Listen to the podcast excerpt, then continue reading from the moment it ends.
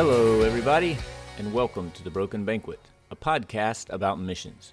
We are your hosts, Will Bailey and Dr. Ashley Goad, and we are so glad that you have joined us for another conversation about the church and missions, about what healthy mission relationships can look like, and as we hear from others who have dedicated their lives in one way or another to mission work. We're so glad you're here, and we hope you enjoy this episode.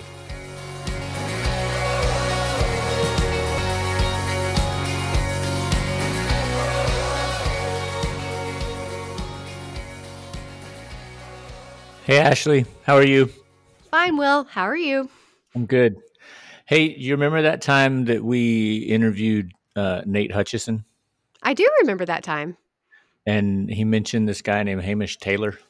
Oh, yeah. I remember him, too. You remember that time we interviewed Nate and Whitney Hutchison? I do remember that time as well. And they also mentioned this guy, Hamish Taylor? I remember that, too. Well, do you remember that time we interviewed Hamish Taylor? Oh, it was a good day. That was a good one. I hope you remember it. You were in the room with him at the time. So it was a very good day. We shared a mic. It was great. Yeah. I think we should let people hear from Hamish Taylor. Let's do it. Here we go. Your friend and mine, Hamish Taylor.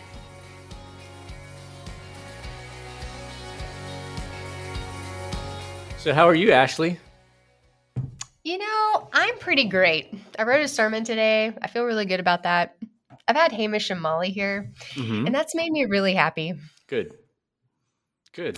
I'm not sure why, but I appreciate that. Well, we've had a really good trip, I think. I've had a good trip. Okay, I've had a good time y'all being here. So. See, I brought my children, so I just don't understand how anyone else in the room has a good trip. Oh, no, they're so good. We've been having a good time. I don't know if you know how I know Hamish. But here's how I know Hamish. So once upon a time, I met a guy named John Woodward, and we've had him on the podcast before. And multiple times. And he is the executive director for South Pacific Christian Fellowship. And one day, a guy named Nate Hutchison was riding around in the southern part of the United States with his dad. As you do. And stopped through Shreveport, Louisiana. And that's when Nate and I knew that we were going to be friends for life. Well, then John Woodward and I and a group from First United Methodist went over to Auckland, New Zealand, and it happened to be on the very first weekend. I believe so, yeah. That was the next year. Yes, I believe so. And so we met this group of people that were thinking about planting a church. We probably should have got a story straight before we started, but that's all right. We should have done that, yeah. So in 2018, I went to Auckland, New Zealand for the very first time with John Woodward. And while we were there, we ran into Nate and Whitney Hutchison, and they were working at Shore Community Church. That's right. And it was after they had just finished a church plant in Christchurch, and they were taking some time off. And they said, you have to meet these great people. Their names are Hamish and Molly. They're part of our church plant team. And so we did. I think we might have had dinner. I believe so. Yes, my memory from that particular stage of my life was a little bit hazy because that was before we got started in this new church plant, and I was coming out of burnout from the previous church plant, so it's a fog. I remember going with Nate to Hobsonville. Okay. Is it Hobsonville? Mm-hmm. And looking at the place where he was praying over planting a church. Right. And so the next year, y'all had planted Church Northwest, and it was your very first Sunday worship service. Yes, that was 2 years later, actually. Oh, was it? Yeah, I wasn't even involved in the project at that point. Oh. He was just praying over it. He was praying over me that I would get back into the game, and I was, I think, praying the opposite, and then God listened to him instead of me. And so we got started about a year later is when we sort of bought into the idea of the church plant. And then a year after that, that's when you came back and we were just getting started. Can I just say one of the things that I've learned about Ashley, I think maybe just over the course of doing this podcast, is that the people that she really feels a deep connection to are people who her first meeting with them either involved going for a walk, having drinks, mm-hmm. or food. Mm. So what I want to say to our listeners out there, any of you who at any point in your lives find yourselves either going for a walk, mm-hmm. having a drink, or sharing a meal with Ashley, just be prepared, because you are probably at the beginning of what's going to be a very long and wonderful friendship with Ashley Goad. Just yeah, absolutely. That's one takeaway at least of The Broken Banquet. Yeah, I'm not entirely sure Ashley has met a person she hasn't loved completely mm-hmm. and utterly. She's looking at me like maybe she has met some people, and now I'm wondering if I'm that person. But no that's okay. There was a time when I felt like being in that club of these are people that I love. Mm-hmm. These are people that Ashley loves. I thought that's like, yeah, we're in. What I've realized is there's a lot of people in that club.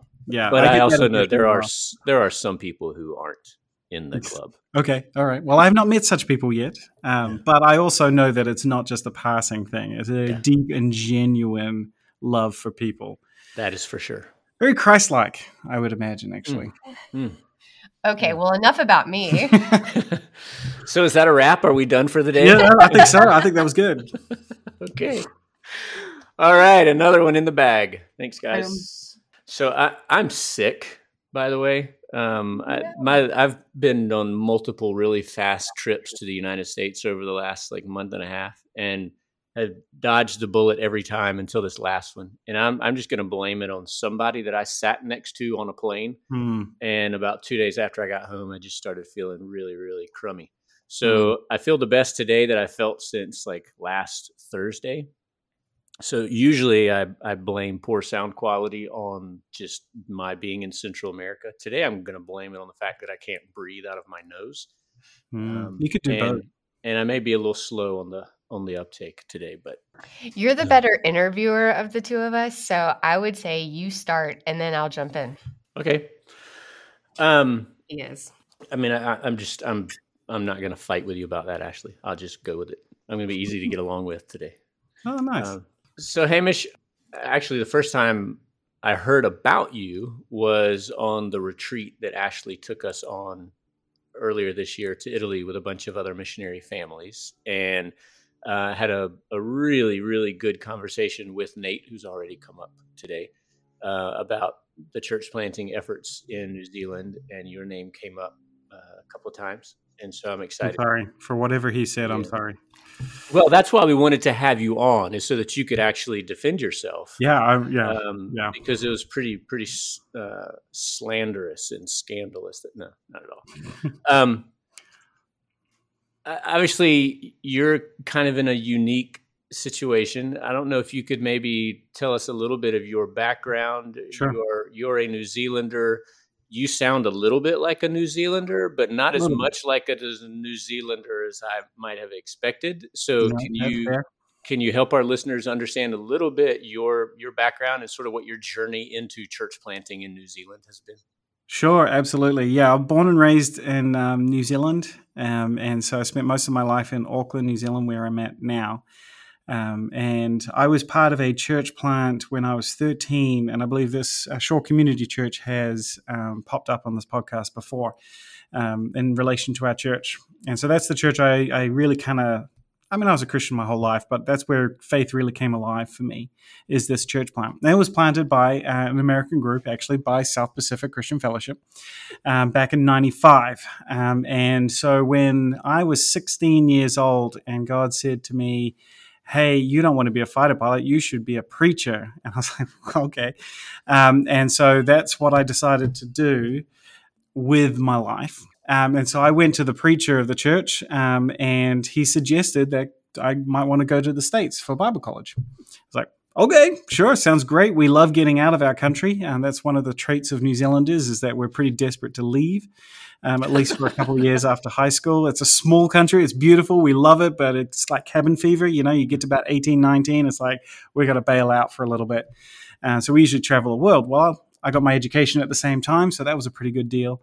And so I went over to the States where I went to Cincinnati Bible College, which is no longer in existence, but it was a lovely Bible college. I enjoyed my time there, and I met my wonderful wife there, so that was pretty good. And then I sort of changed my accent a little bit while I was there. I was there for 4 years, and I was going around talking like a Kiwi, and everyone was like, "What were you saying? What was that? I don't understand what you said." Or they'd ask me to say, "Hey, can you say aluminium? Ooh, what is a can made out of?" And so I'm like, okay, this is fine. It's good. The accent helped me get my lady, so I'm not complaining too much. But I was like, if I'm going to survive, I need to switch my accent just a little bit. And so I did, but at the same time, I was learning how to preach. And so I started preaching in an American accent, and started rolling my R's a little more and just sound a little bit more from down on the farm, you know. And I don't know, the wind changed or something, because I can't get it back. And so I've kind of stuck with this sort of, I don't know, ugly twin sister of both New Zealand and American accents. And it's kind of... it's a curse. We cursed you. Or bless me, I don't know. It's somewhere in between. So I sound American to Kiwis, and I sound Kiwi to Americans, and I don't know. So that's kind of how that accent part of my story happened. But while I was in the States as well, I had a good opportunity to take a look back on New Zealand from the outside. So I grew up in New Zealand, grew up in a Christian home, in a church, and I kind of... It's not that I assumed everyone was Christian. I just didn't think about it. You know, it just didn't enter my mind what the spiritual landscape of New Zealand was until I left and looked back. And, of course, I came to the States, came to the Midwest, Bible Belt of America, you know, churches everywhere. Everyone seemed pretty engaged in church life. And then I looked back and I kind of went, we're not.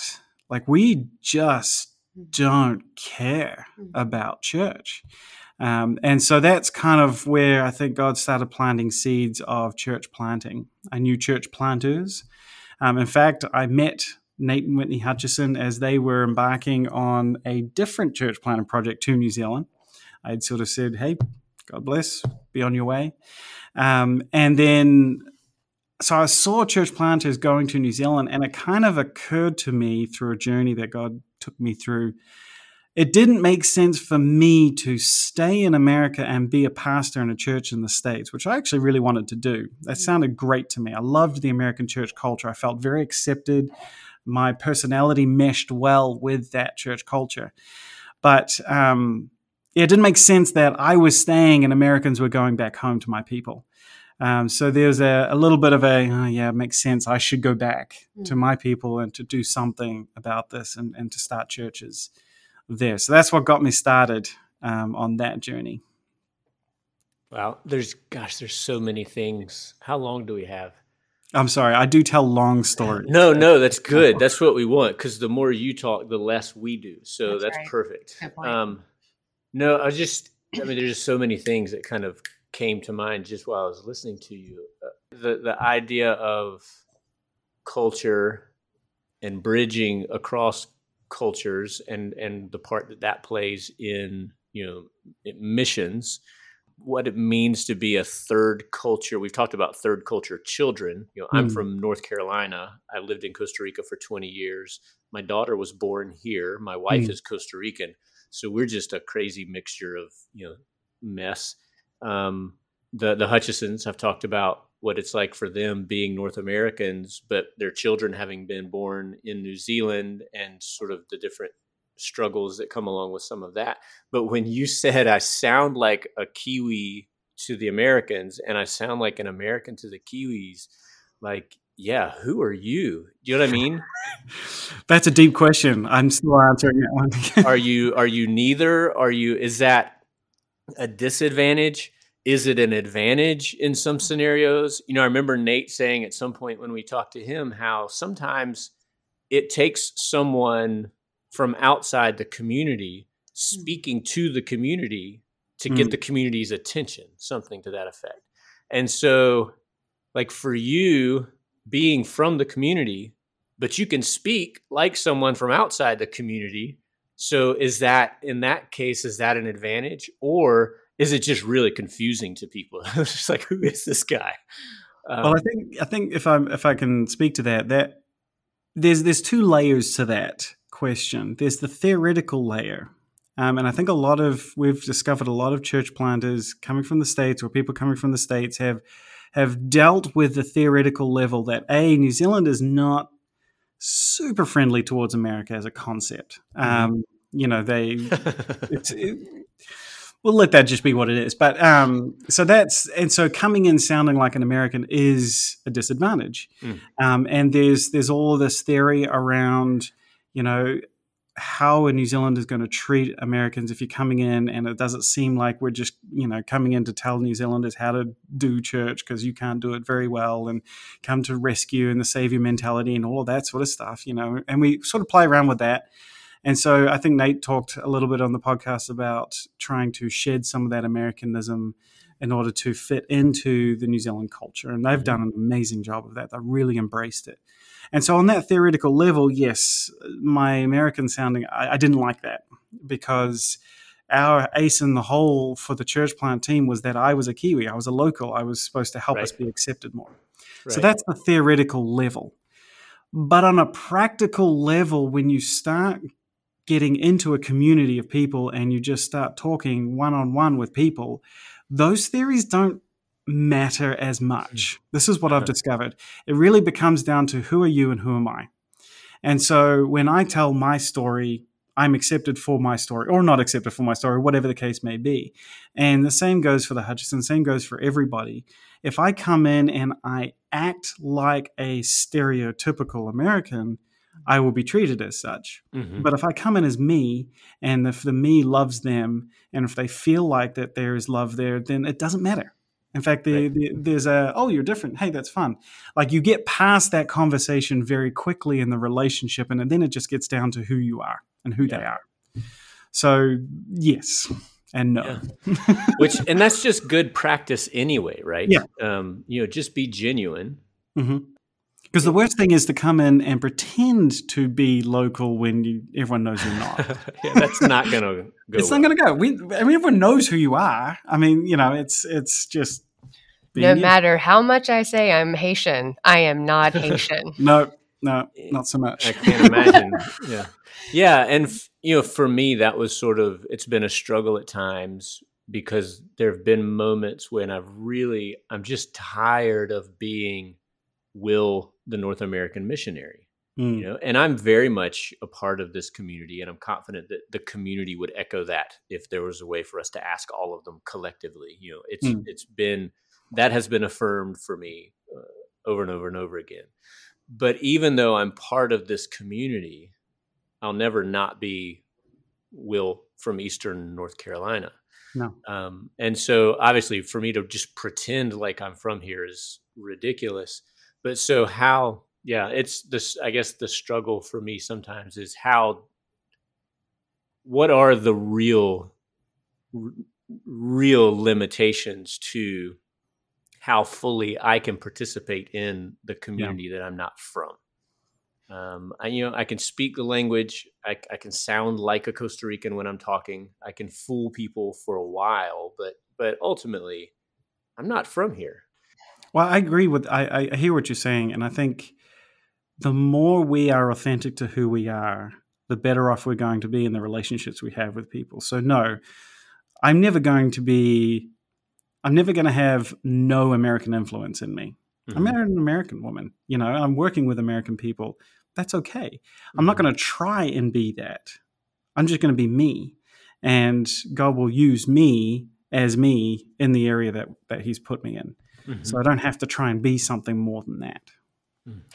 Hamish, that sounds pretty biblical, because when we're talking about a banquet table and what we can bring, like if we're talking about the great banquet of heaven, and that God created each of us in his own image, but because we are each created with our own unique gifts so that we can make the body whole. Like, none of us are whole just by ourselves, but together as a group, as a community of believers, we are all invited to this banquet where we, as a part, can then become part of the whole.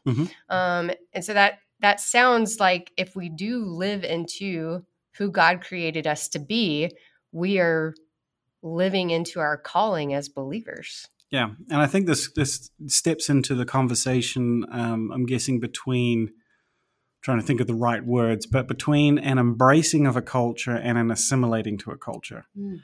So I think when we first came back to New Zealand, I first came with the church planting team, there was a desire to assimilate to the culture. But what I think, if I can speak for Kiwis in this space, is that we would rather an embracing of the culture. Don't change who you are, just love who we are as well.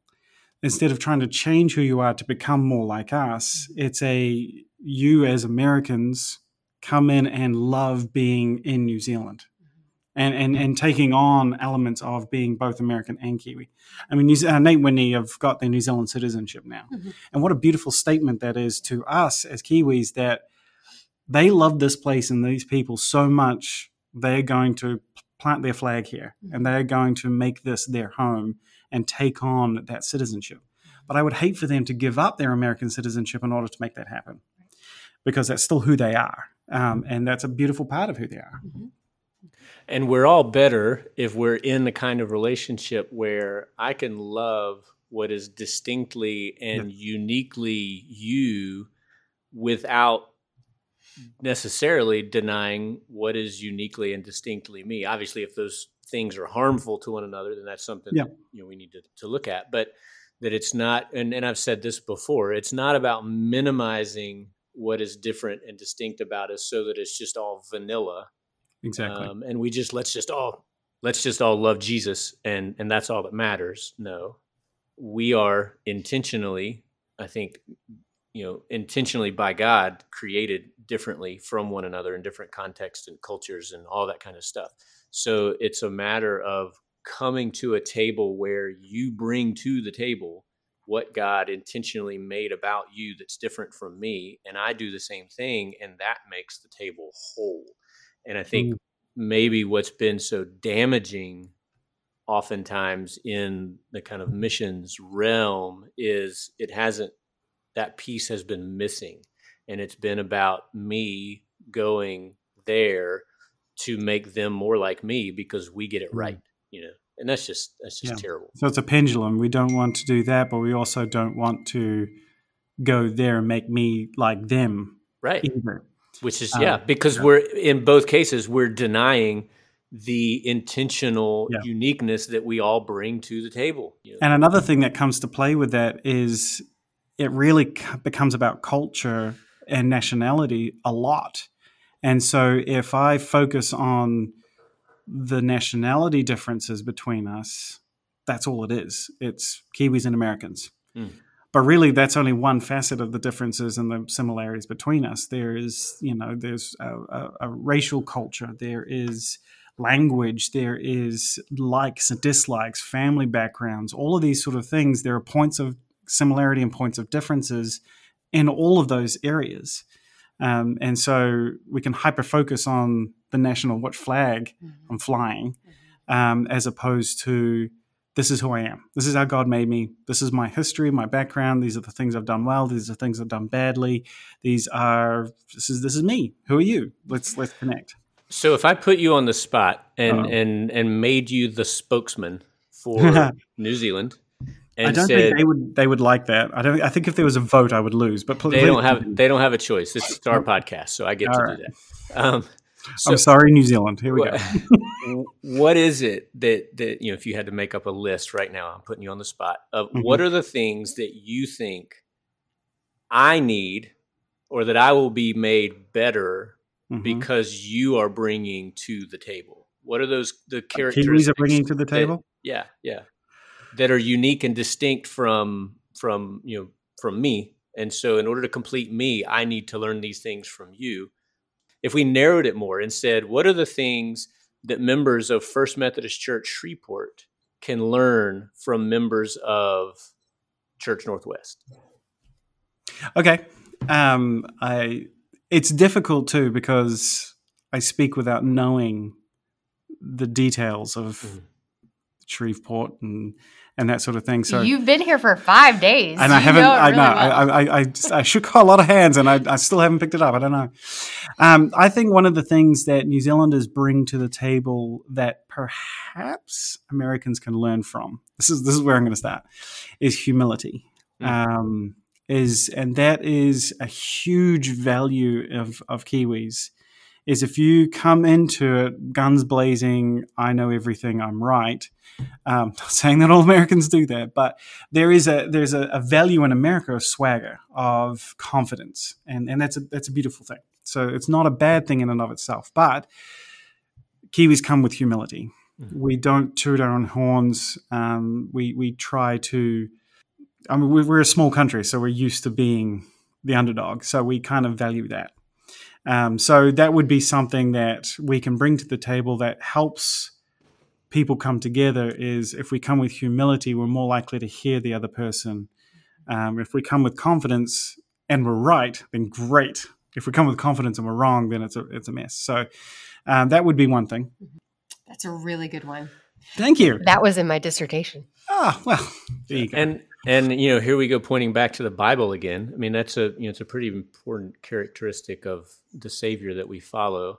And something that has come up, there's some words that I've realized as I go back and listen to these episodes and continue to edit and get things ready to be published. There's some words that keep coming up over and over and over again, regardless of who we're talking to. And, you know, we've talked to people from New Zealand. We've talked to a friend from Cambodia. We talked to a friend in Kenya. We talked to a friend in El Salvador. And there's certain words, in spite of how different all of those contexts are and different directions that the conversation has gone, there's certain words that keep coming up over and over again. And we keep coming back to relationship.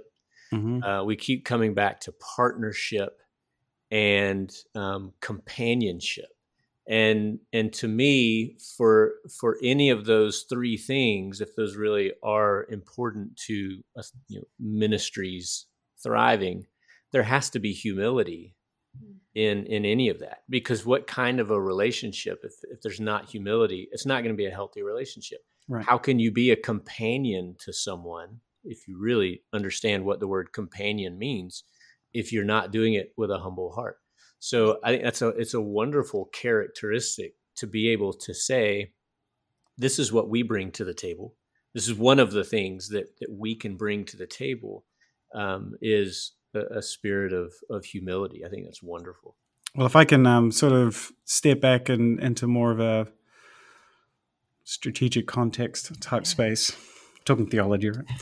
But just the way that the church has operated, especially in the Western world, if I can use the term Western world, is we have lived in a state of spiritual dominance. You know, Christianity has been the dominant force in society for many years. And in New Zealand, we have discovered... and I think Nate brought up the term post-Christian, and in Europe and in many parts of the States as well and other places around the world, that there's a moving past, that it's no longer a dominant force. It is now a minority place. And so the confidence and the swagger and the authoritativeness that accompanied a dominant church, that did good things in its culture because it was in that position. And I don't want to diminish those things. Paul was those things. So there's a place for that. But I think that time is passing. And I think having a humble approach to relationships and to truth and to still holding truth, but the way we present truth, the way that we communicate the gospel story to people with humility fits perhaps better now as it did in the first century church. Mm. So we are able now to look at the first century church in the book of Acts and some of those people and recognize some of those attributes in the way that they loved and they cared for and they silently and subversively spread the word as opposed to openly and loudly and dominantly. And so that This attitude that we have as Kiwis, being underdogs, being the small country, being the small people, as many other countries around the world, I imagine Costa Rica would have similar sort of ways of thinking as well, that perhaps America hasn't been able to have because it is the big superpower in the world, and so that comes with its own attributes. So we are able to sort of present this as actually the way that the church needs to operate. in the coming years, and the way that the church is changing, the way that the position of the church in society has changed. We are now the minority. We must approach this in this way, if that makes sense. Mm-hmm. I often talk about the Constantine threshold, which is that same concept. You know, the point at which Christianity switched from minority to majority. Yeah. And in New Zealand, I know we've gone back past the threshold again into minority. Mm. And I think this is the encouragement I've given to churches in the States that I've spoken to, is to either prepare for or admit that the threshold has either come or is coming. Yeah. And to be able to adjust the way that we communicate the gospel and the way that we the entire attitude that we have in mission and gospel and evangelism, whatever you want to call it, needs to shift with that understanding. Mm-hmm. I was going to jump in, but he looks like he's going to. He's stroking his beard like he's got there's a seed growing in his mind, and it's. I'm just trying to decide how far off the rails to go. Well, that's always a dangerous question. Here's what I was going to say. My little adding to this is another book that I love is Dwayne Elmer's Cross-Cultural Servanthood.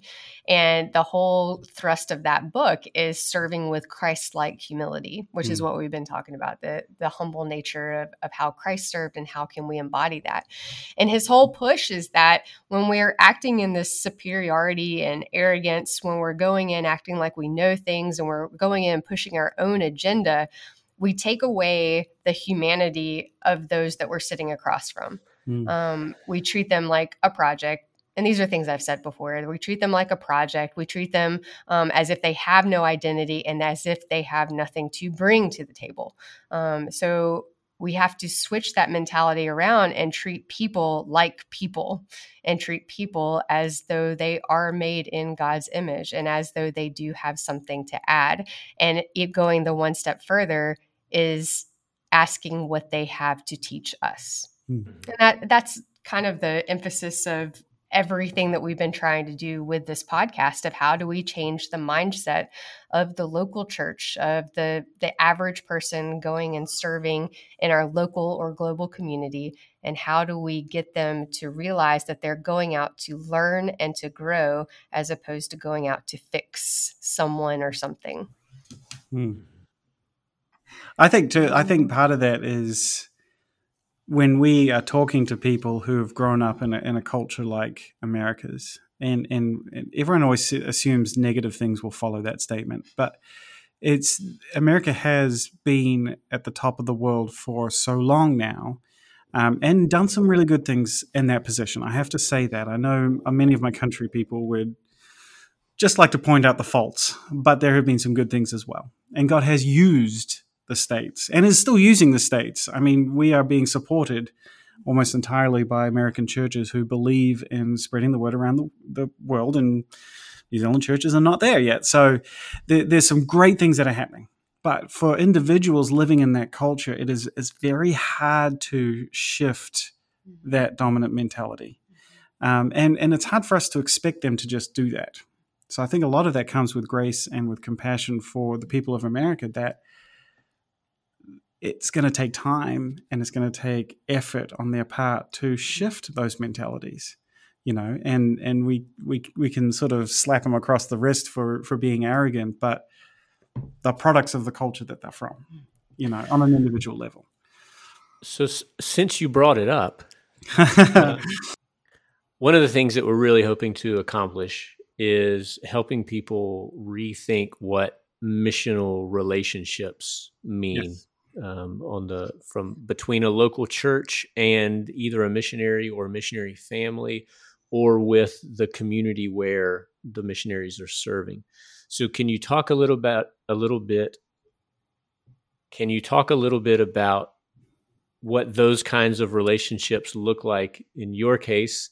Obviously you don't have to name names, but have there been some of those relationships where it just feels like everything's clicking and everybody gets it? And then have there been some others where that's not so much the case and you've had to sort of struggle through? How do we manage a relationship where their expectations and our reality aren't really matching up, do you just walk away from them, or do you figure out a way to learn together and grow together and come to the same table?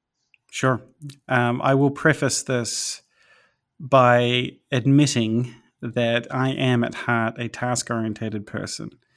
So I would disagree. Oh, no, I've had to learn. Okay. Well, I am a task-orientated person. I don't consider that completely negatively, but the relational concepts of things are a little more foreign to me than the task of things. I resonate with the Great Commission. I resonate with those things of the go and the do.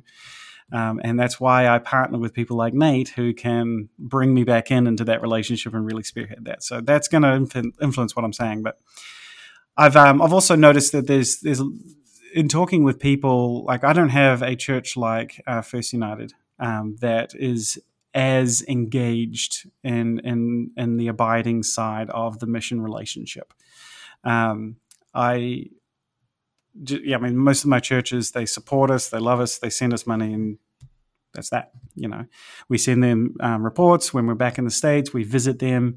I've not had many of them even sort of explore mission trips to New Zealand. We've kind of steered them away from that path because it tends to not be beneficial for either party, really.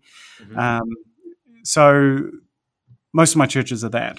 I know another friend who has churches of a different denominational group that is much more engaged, but on a contractual style basis. Mm-hmm. So he has far fewer churches than I do. I have something like 10 or 12 churches that support me in small amounts. They have only a few churches, and they sort of sponsor him. And so they sign a contract with them, and that is very engaged, and there's high accountability and all of that sort of stuff. So for me, the way that I think about the relationship with my churches is this almost like the sweet spot.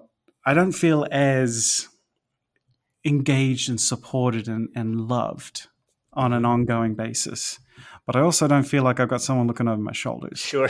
So there's a sweet spot, and that's why I mentioned the task-orientated thing, because as a task-orientated person, I like that. I like that people are engaged with what's going on. I tell them what's happening.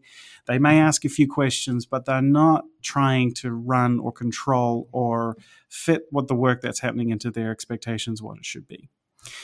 On the relational side, they also don't provide much of that either, and that's fine with me because that's not my, you know, like I'm just going to go and do, you know, and my relationships are close to the people that I have in my circle. So I don't know how exactly to answer the question really in that sense of how do I work through that relationship. Really, it's not a strong relationship between the supporting church and the church and us.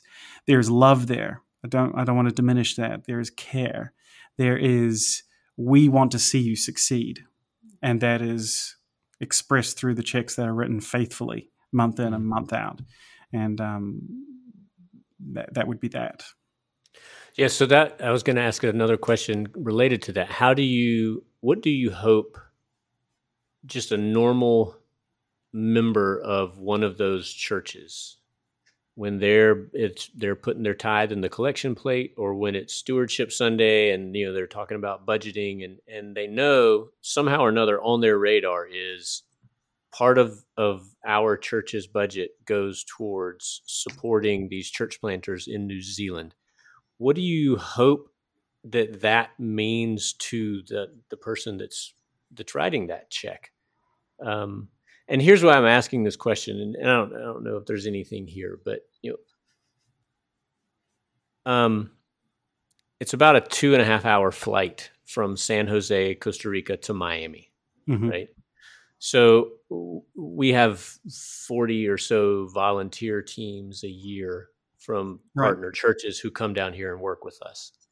So there's constant back and forth. There's constant physical contact between our ministry and the churches that support us.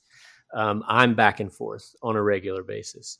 And I realize, obviously, that's not the case for everybody. So one of the things right. that I'm sort of trying to get my head around is recognizing that it's not the same for everybody. It's not the same for every missionary.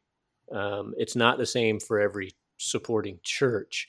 But I think it needs to be important, regardless of how much or how little physical contact there is, for the people who are paying the bills.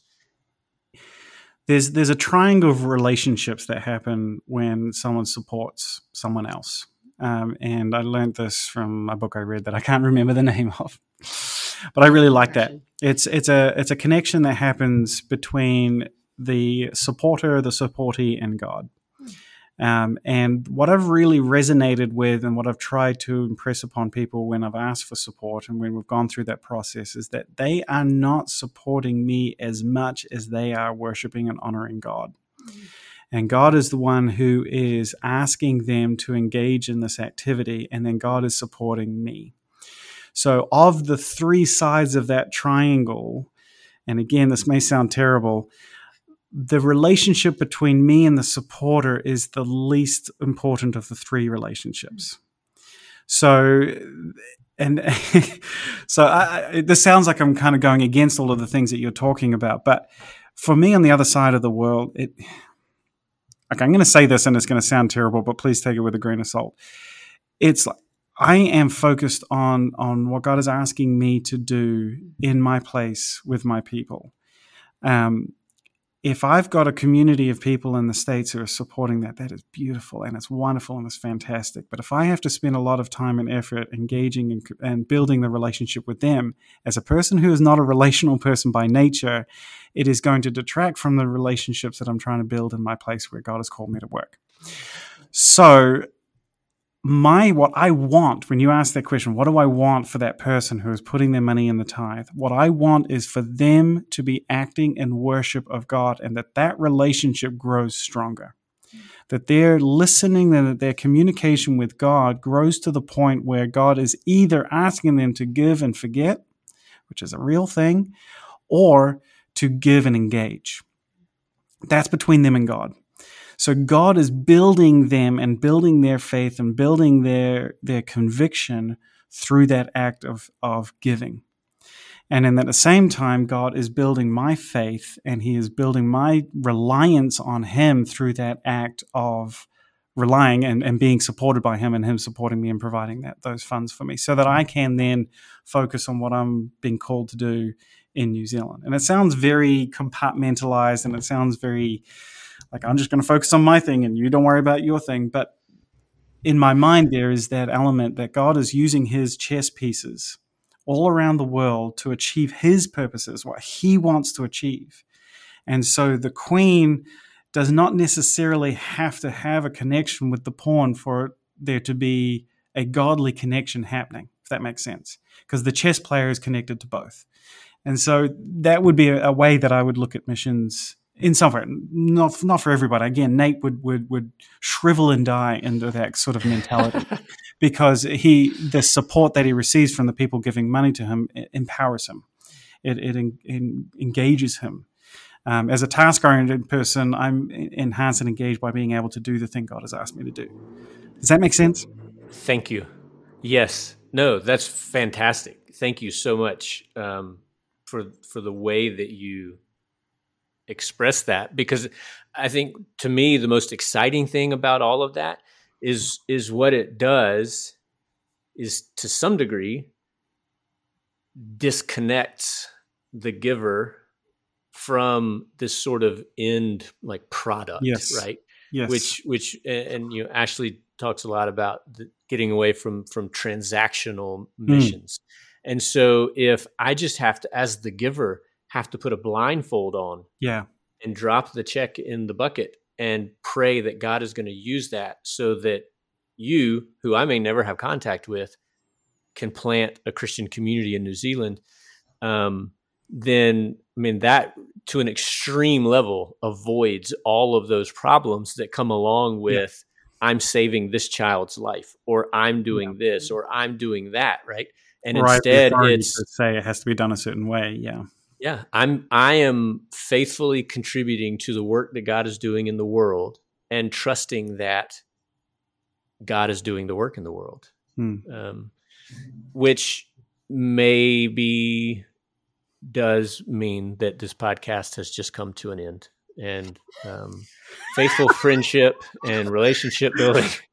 I've broken it. Awesome. You broke the broken banquet. The broken banquet. Oh my gosh. This is. I mean, I think we're.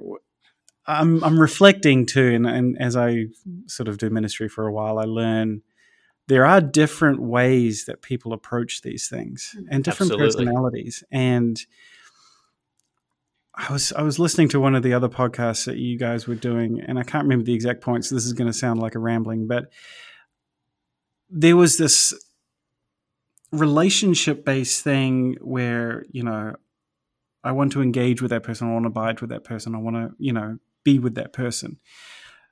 Also needs to reflect what that person actually wants and needs. And so there are people who, the introverts of the world, are like in fetal positions in the corner, thinking about the concept of abiding with all of these different people. It's scary, you know, whereas, you know, they have their genius is somewhere else and their strength is somewhere else. So it helps us to kind of like, okay, we want to do these things. We want to be engaged, but we also want to make sure that God is over this and he's putting us where we need to be, which is why I think there's this beautiful connection between Shreveport and Nate and Whitney, and that you guys are life affirming and so giving towards them in a way that makes sense to them, in a way that builds them up. And while I really would love to have gone to Italy as well, you know, I'm just kidding. But there's like the way that you would relate to me would be different, you know, because, you know, if I'm, and I've had some connections with people like, okay, I got to meet with them every month and I got to shift gears. Like, okay, I'm in my space, I'm in my circle, I'm very much what is in front of me is what I deal with, you know, and then I got to switch gears back to what's happening in somewhere else and tend that relationship and work on that relationship. And you don't want to sound cold and bitter, but there's a, God has called me to do this thing here, you know. Well, and if I can speak to that, because our relationship at First United Methodist Church is different with, I think, every single partner that we have. Yeah. And it's based on the partner, not on us. It's based on the partner. And that's something that we had to teach here at the church, that it was not a one shop fits all, one relationship fits all. There's some relationships where when we go visit, there is a purpose to that visit. Like there needs to be small group leader training. There needs to be something that my church family can add to your church family. And that's what we are coming to do. When I tell people of our church that if they want to go and build something and actually hold a hammer, then that means that we go see Will and we engage in this project when we can, then he can teach them of what it means to actually have a relational ministry as well, so that they can get both worlds and then come back. So there has to be the balance, because we are all individuals and we all need something different from this relationship. So we have, as a leader on the mission side of things, on the church side of things, I have to be cognizant of that and treat it as such. You know what it takes to be able to recognize that? Humility. You know, because otherwise, you know, if you say this is what mission relationships must look like, then you're not taking into account at all where the other person is, you know, on any level. So, and I think the beautiful thing that happens there too is when people are engaged with in their space, they will actually move closer to your space in that. So for me, if you know, if I'm not forced into like abiding all of the time, I'm going to want to abide some of the time, you know, and I'm like working with Nate. This is a beautiful example because he is different from me. And we've taken on a co-leadership avenue, which in the first church plant, I was more of the authoritative leader. And this time I'm forced to meet him halfway. And it's a beautiful thing for me because I am task oriented and he's teaching me to become people oriented in some ways. you know, and I'm hopefully teaching him to sort of, you know, knuckle down and do something every now and then, which is not fair. He does plenty of great stuff. But no. But it's like, there's a different ways of approaching things. And so we meet each other halfway if we're not forcing the other person to meet us all the way, you know. And so when we come and meet them, where are you at? They're actually going to respond by coming to where you're at as well. And it becomes mutually beneficial. Yeah. Ooh, mutually beneficial. Mutually beneficial. That's another one of my phrases. Mm-hmm. Mm-hmm. Yeah. No, I'm just thinking about what a healthy relationship it is to be able to say to someone, you'll never know how much I value you as a partner and as a companion and the fact that you leave me alone. Mm-hmm. You know? Yeah. Instead of trying to squeeze something out of this that's going to be incredibly unnatural for me and unproductive and ultimately is going to result in my trying to create space between you and myself. And then there's no more companionship. Yeah. Sorry, Will, I'm still going to hug you every time I see you. Oh my God. See, I try. I mean, these really subtly, I try and kind of. Why do you think he's down in Costa Rica? Exactly. Yeah. No, absolutely. And that's one of the things I've really appreciated about what God has given me and the supporters that I have. Mm-hmm. Is that basically is what it is. It's a we love you and we're going to let you go and do what you're going to do. Yeah. Can I still come see you? Absolutely. Okay. 100%. Well, this is the thing. I mean, it's not forced. It's a, you know, and you do go, this is different too, because the way that Shreveport loves people is actually very life-giving anyway. If you did it every 3 months, it would not be. But the way that you come and you're rest giving and life giving, that's a beautiful thing. You really need that. But I couldn't have 10 churches like that. Mm-hmm. If I had 10 Shreveports supporting me, I would do nothing. Nothing would get done. I'd be building relationships with my supporting churches the whole time. Yeah, you would just abide all the time. Yeah, I'd just be abiding. I'd just sit on my couch and just talk to people, which maybe my lazy part of my personality likes that. But the responsibility part kind of screams that you need to do something.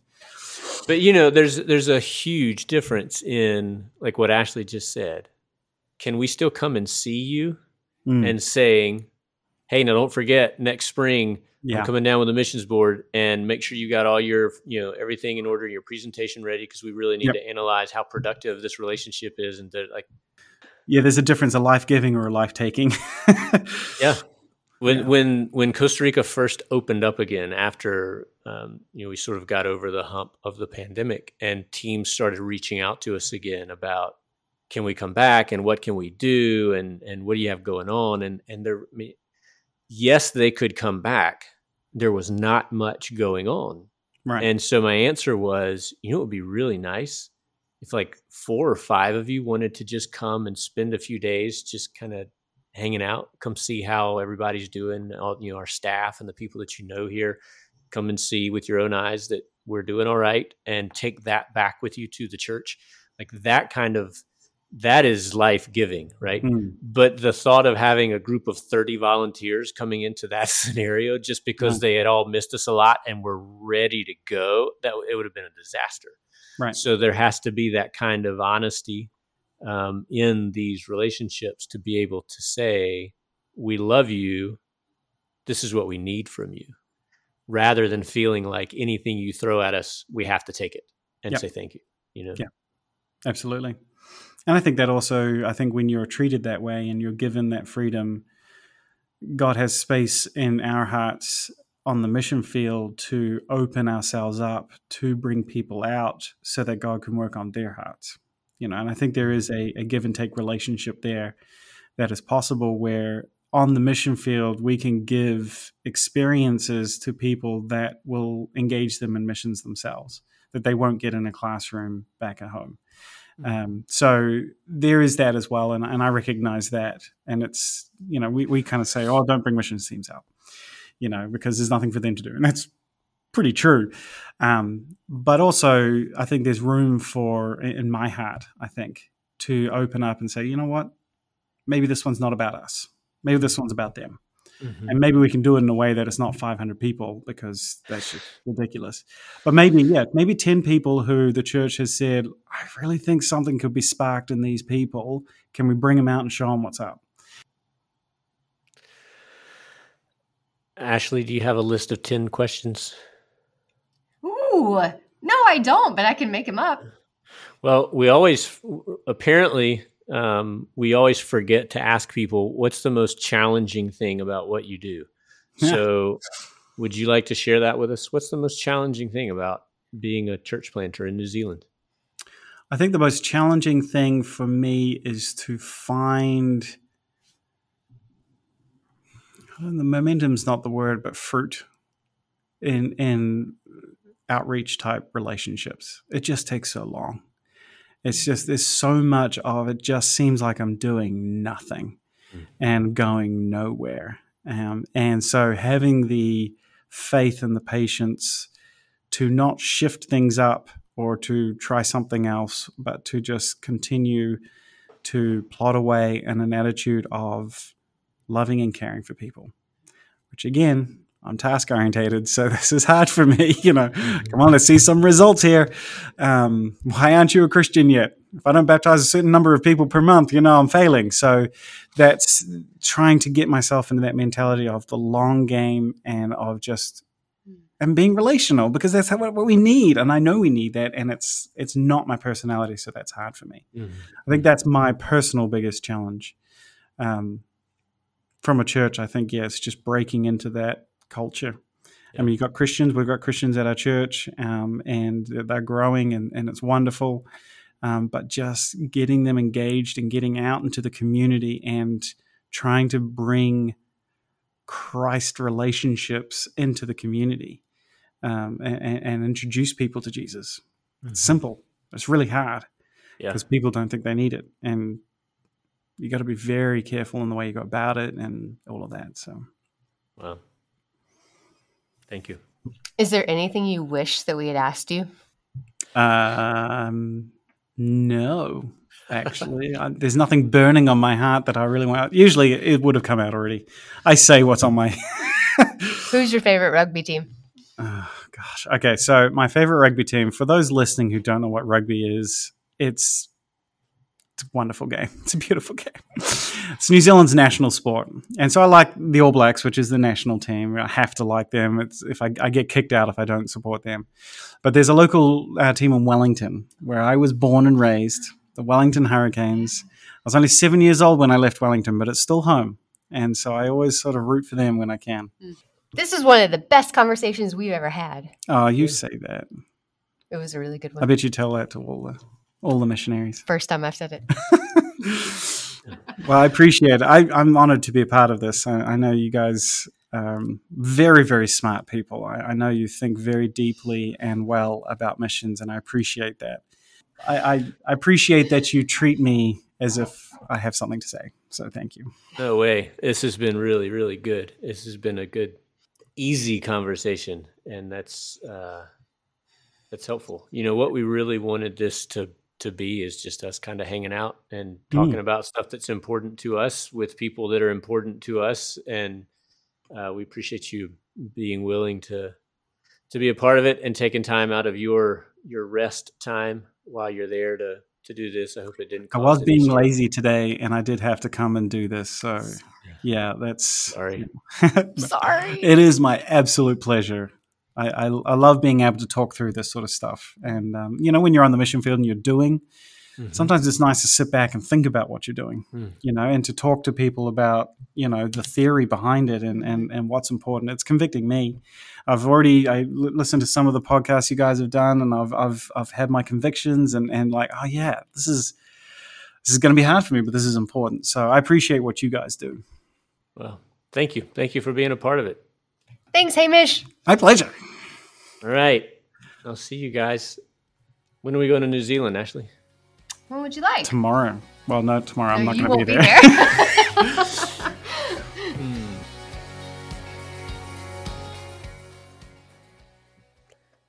Well, every time I listen to that interview with Hamish, it just gets better and better and better. And I even sent it to Hamish so he could listen to it. And we talked about how many things we still want to talk about. So I can't wait to get him back on the podcast so that we can talk more about reciprocal relationships and the Maori culture and reaching across the cultural lines to for that abiding, just that abiding relationship. So we need Hamish back on the podcast. I think we need Hamish and Nate together back on the podcast. Oh, that would be so exciting. Both of them together. I don't know if our listeners could handle it. I think we should try. We should at least give them the chance. Okay. Well, then, to be continued. You heard it here first, folks. Hamish and Nate not part two, because there hasn't been a Hamish and Nate part one.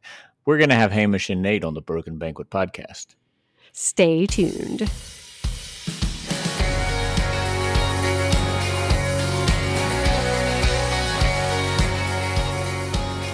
You've been listening to The Broken Banquet, a podcast by Will Bailey and Ashley Goad. Music provided by Irene and the Sleepers. Join us next week for another episode. He's prepared the table. All things are ready. Come to the feast.